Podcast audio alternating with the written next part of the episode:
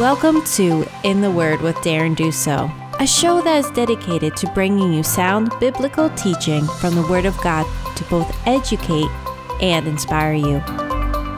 Here is your host, Darren Dusso. Welcome to In the Word. I'm your host, Darren Dusso, and we're just so grateful to be coming to you again, and thank you for joining us today as we continue to study the Scriptures. And right now we're studying the blood. And last week we gave you a little hint on where we were going. But today we're gonna go into what the Old Testament has to say and some of the pictures and the typologies that were shown to us in the Old Testament. And I just want to let you guys know that I'm working on the sound, and hopefully this is coming along great now. The sound is coming out better. So I'm trying to make this more enjoyable for you to listen to and just get into his word and get that deep revelation that you really need. And we just thank you. Sorry for those buzzing noises. I don't know what that was. But so anyways, let's open in prayer and let's ask the Holy Spirit. Heavenly Father, we just come into your presence. As we get into your word, we just ask that the Holy Spirit just come in and open our hearts, open our minds, and open our eyes to see what you have written down for us, and give us a revelation in our hearts that these times that we spend together, we don't just learn something, but it changes us and makes us more in your image. And Father, we just thank you for this time. We ask that you bless everyone that is listening, and just give us that revelation that we really desire and need to have changed lives. And we thank you, we praise you in the name of Jesus. Amen. So this week we're going to get into Hebrew, or last week we read Hebrews 9:22, and I just want to recap a little bit on that. Is, you know, without blood, there's no remission. So without the shedding of blood, there is no remission. So we have to look at that and keep that in the back of our thoughts right now. As we look into the Old Testament, we have to look at the Old Testament through the lens of the New Testament. So I think that's the starting point where we need to start.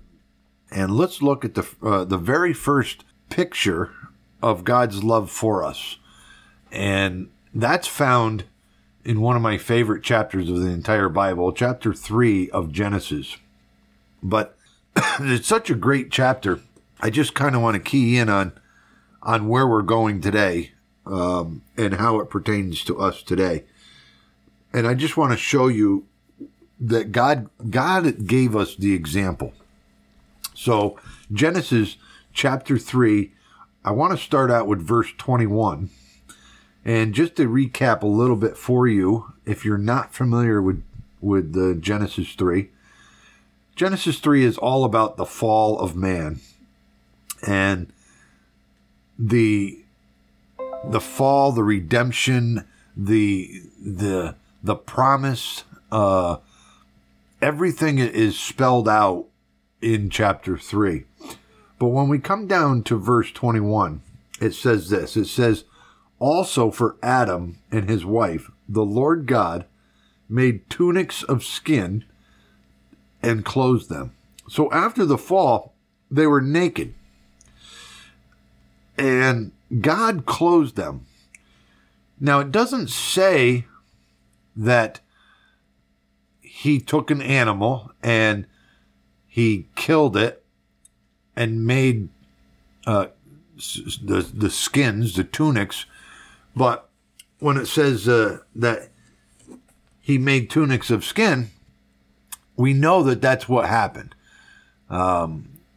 And that's how you know, we get our clothes today, our leathers and stuff. An animal has to be killed. There's the shedding of blood, There's the skinning of the animal, and then it's made into the different types of clothes or whatever. But we see here, and this is the first instance where we see God doing the sacrifice of an innocent animal and covering the guilt of Adam and Eve. And that nakedness represents that guilt. And they felt guilty.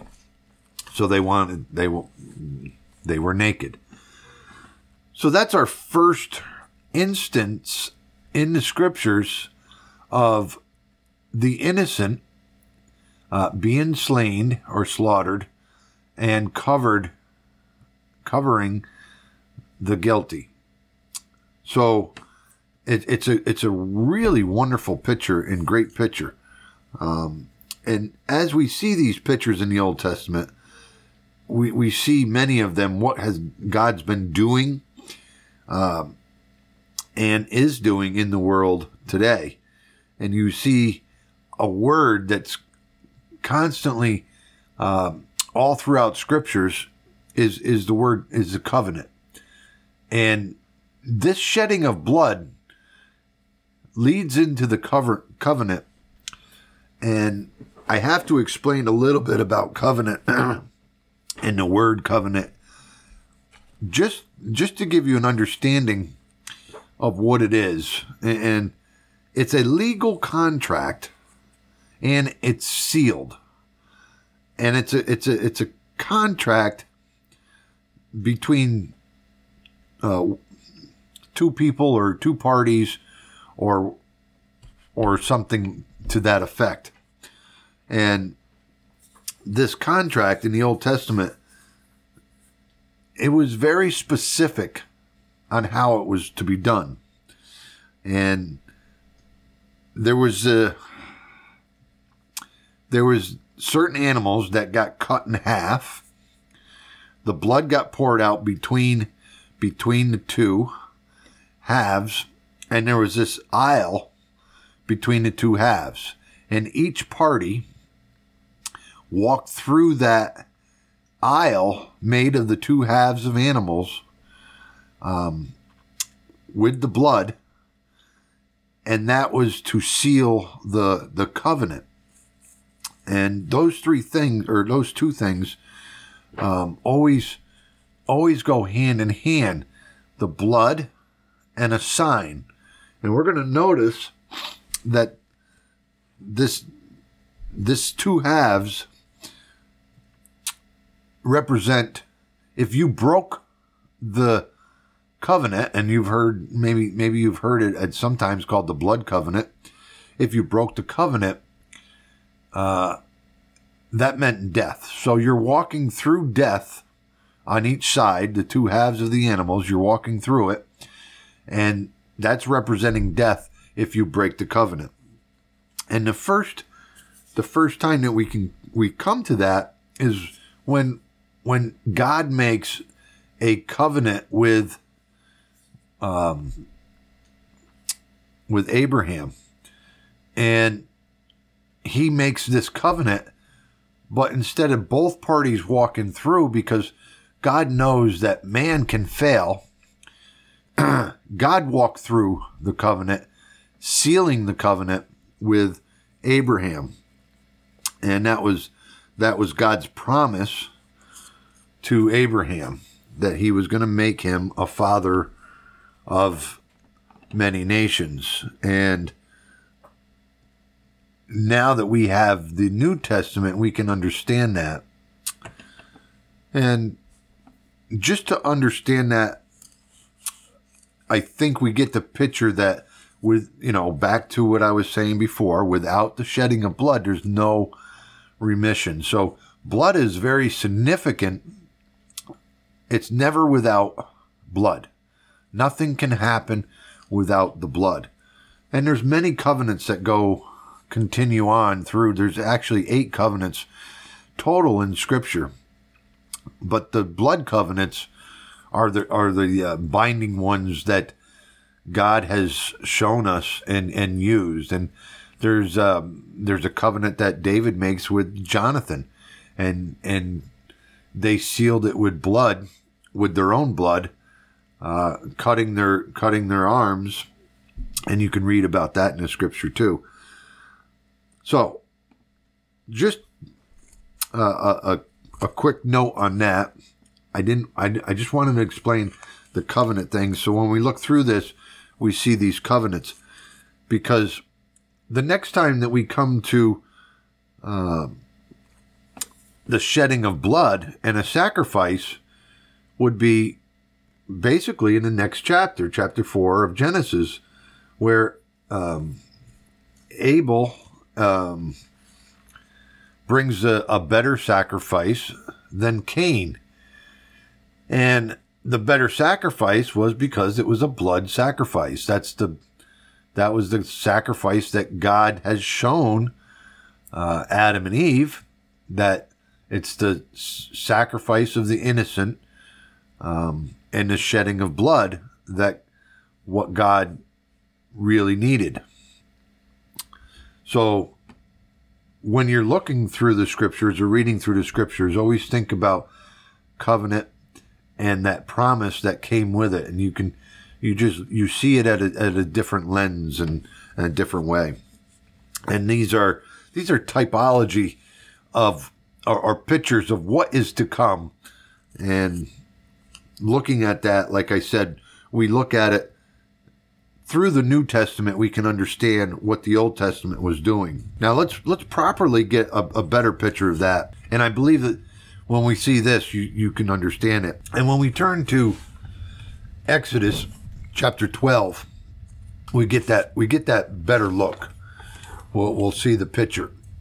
I got a little bit of reading here to do because there's so much that I really want to point out to you, but I want to read the scriptures.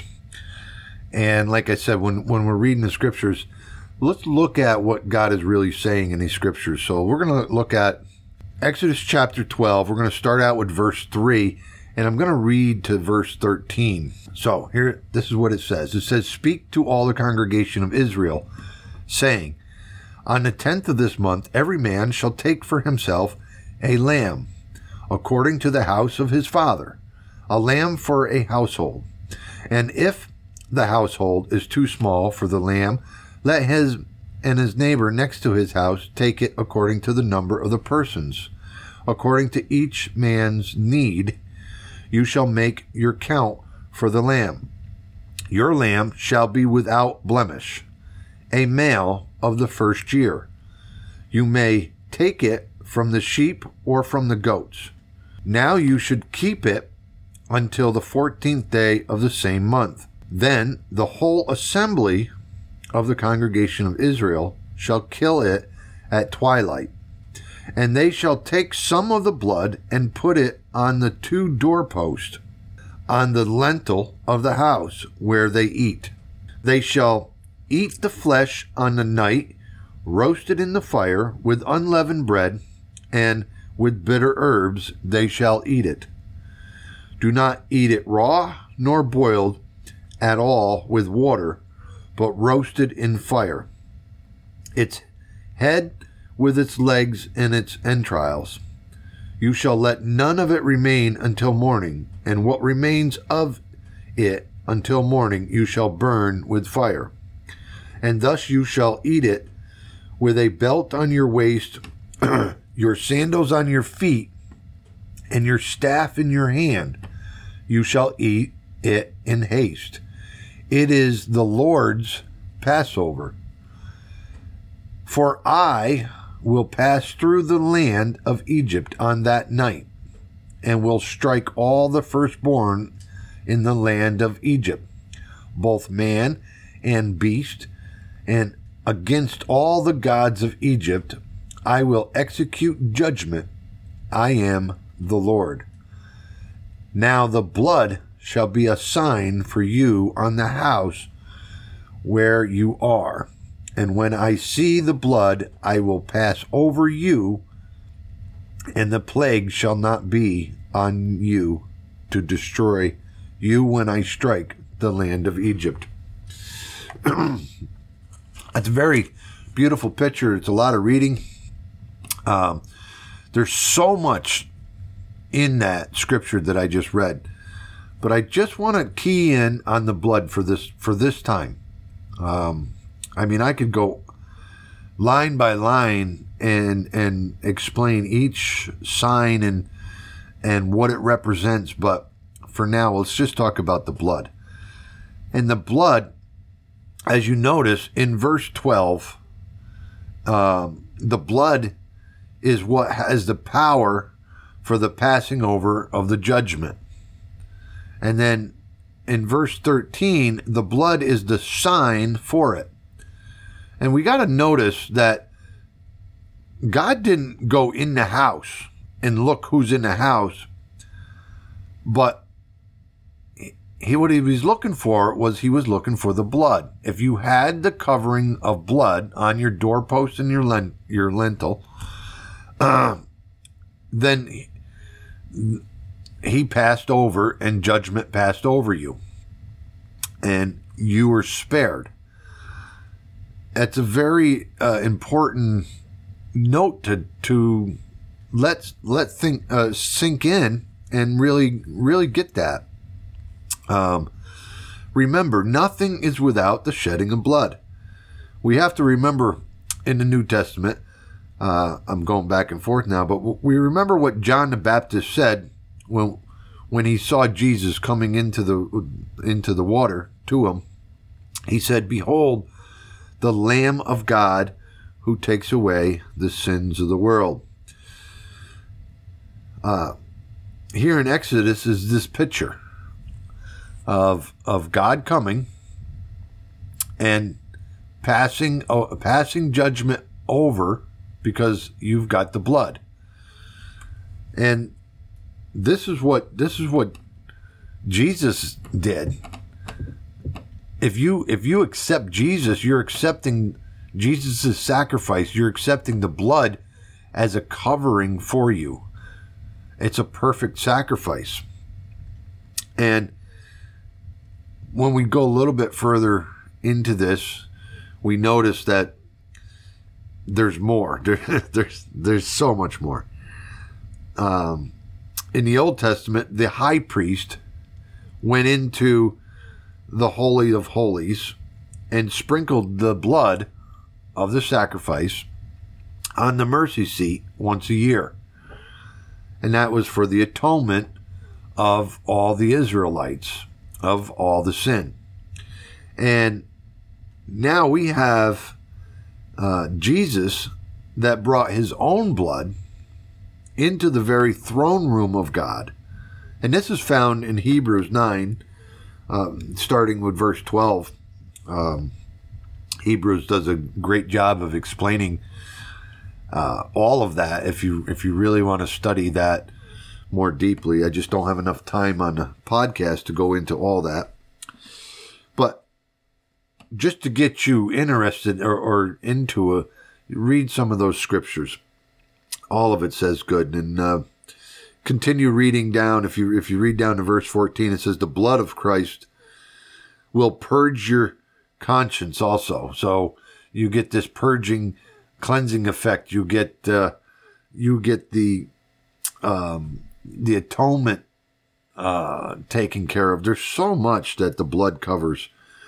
Our atonement was because of the blood of Christ, our perfect sacrifice. And we just have to remember, nothing is without the blood. Blood is our physical lifeline, our spiritual life. Blood is our life source. It's a delivering force, and it's a cleansing solution. And we have to remember those things as we read the scriptures. This is what God was showing us all along in the Old Testament through the New Testament. It's revealed. And when we can get to the place where we can really truly understand that, it's nothing that we did. Jesus did it all. And when he was on the cross, that's why he said, "It is finished." He completed his work so that we can now enter into that relationship with God, and we are not we're not accounted for as sin any longer, because we take on the righteousness of Christ. Christ is giving us that righteousness through his blood sacrifice. And we have to remember that it is, the blood is that which ran from the throne room of God all the way down to the earth, and it releases anyone who calls on the name of the Lord. As it says in Romans 9, for anyone that calls on the name of the Lord shall be saved. And if you confess with your mouth the Lord is your Savior, and you believe in your heart, you shall be saved. So it's very important that we get the picture that it's the blood, and back again, nothing without the shedding of blood. Nothing happens. So there's a lot to what I went through today. I hope you enjoyed this. I hope you really take time and read through these scriptures that I've highlighted for you. Ask God to reveal more to you. And I believe that, when we search out and seek him, he, according to scriptures, says, draw near to me and I'll draw near to you. So when we're seeking a closer relationship with him, he's faithful, and he's going to complete his work in you to bring you that. So this is very, very interesting. That I just hope that it gets your blood moving. It gets my heart all riled up, and I hope it does the same for you. That's a lot that I've covered. So this week, I'm going to end it there, and we have a lot more to cover, but I don't want to overwhelm you. I want you to really dive into getting understanding of this, because next week we're going to start talking about what the blood does for us after we accept that blood and accept that sacrifice and accept Jesus as our Lord and Savior. How much victory we have in the blood and the power that we have in that blood and because of the blood. So that's where we're headed with this, because we really want to motivate you into that deeper relationship. We want to motivate you to know who you are in Christ and the power that you have been given in Christ. And Jesus, he suffered and shed his blood for us to have that power, and he wants us to use it. And this is the time and the season for using it. So those are the things we're going to get into. Thank you for joining me on this episode of In the Word, and I just hope you got a revelation out of that, and hope this encourages you to get into his word. Love to hear from you guys. You can email me at darrendusso@yahoo.com, darrendusso@yahoo.com. Just want to thank everybody for joining me. For more episodes, go to intheword.captivate.fm. In the Word was produced and edited by the Burns Media Group, LLC. For more info, go to the bmgnetwork.com. Great people over there. I love those guys, and they've been so helpful to just get this thing rolling, and I'm hoping that you're really enjoying the episodes and the teachings. And if you got any questions or comments, or if you need prayer or anything, just reach out to me. And we'll get back to you as soon as I can. In the meantime, have a really blessed week. We thank you and love you guys. Bye-bye.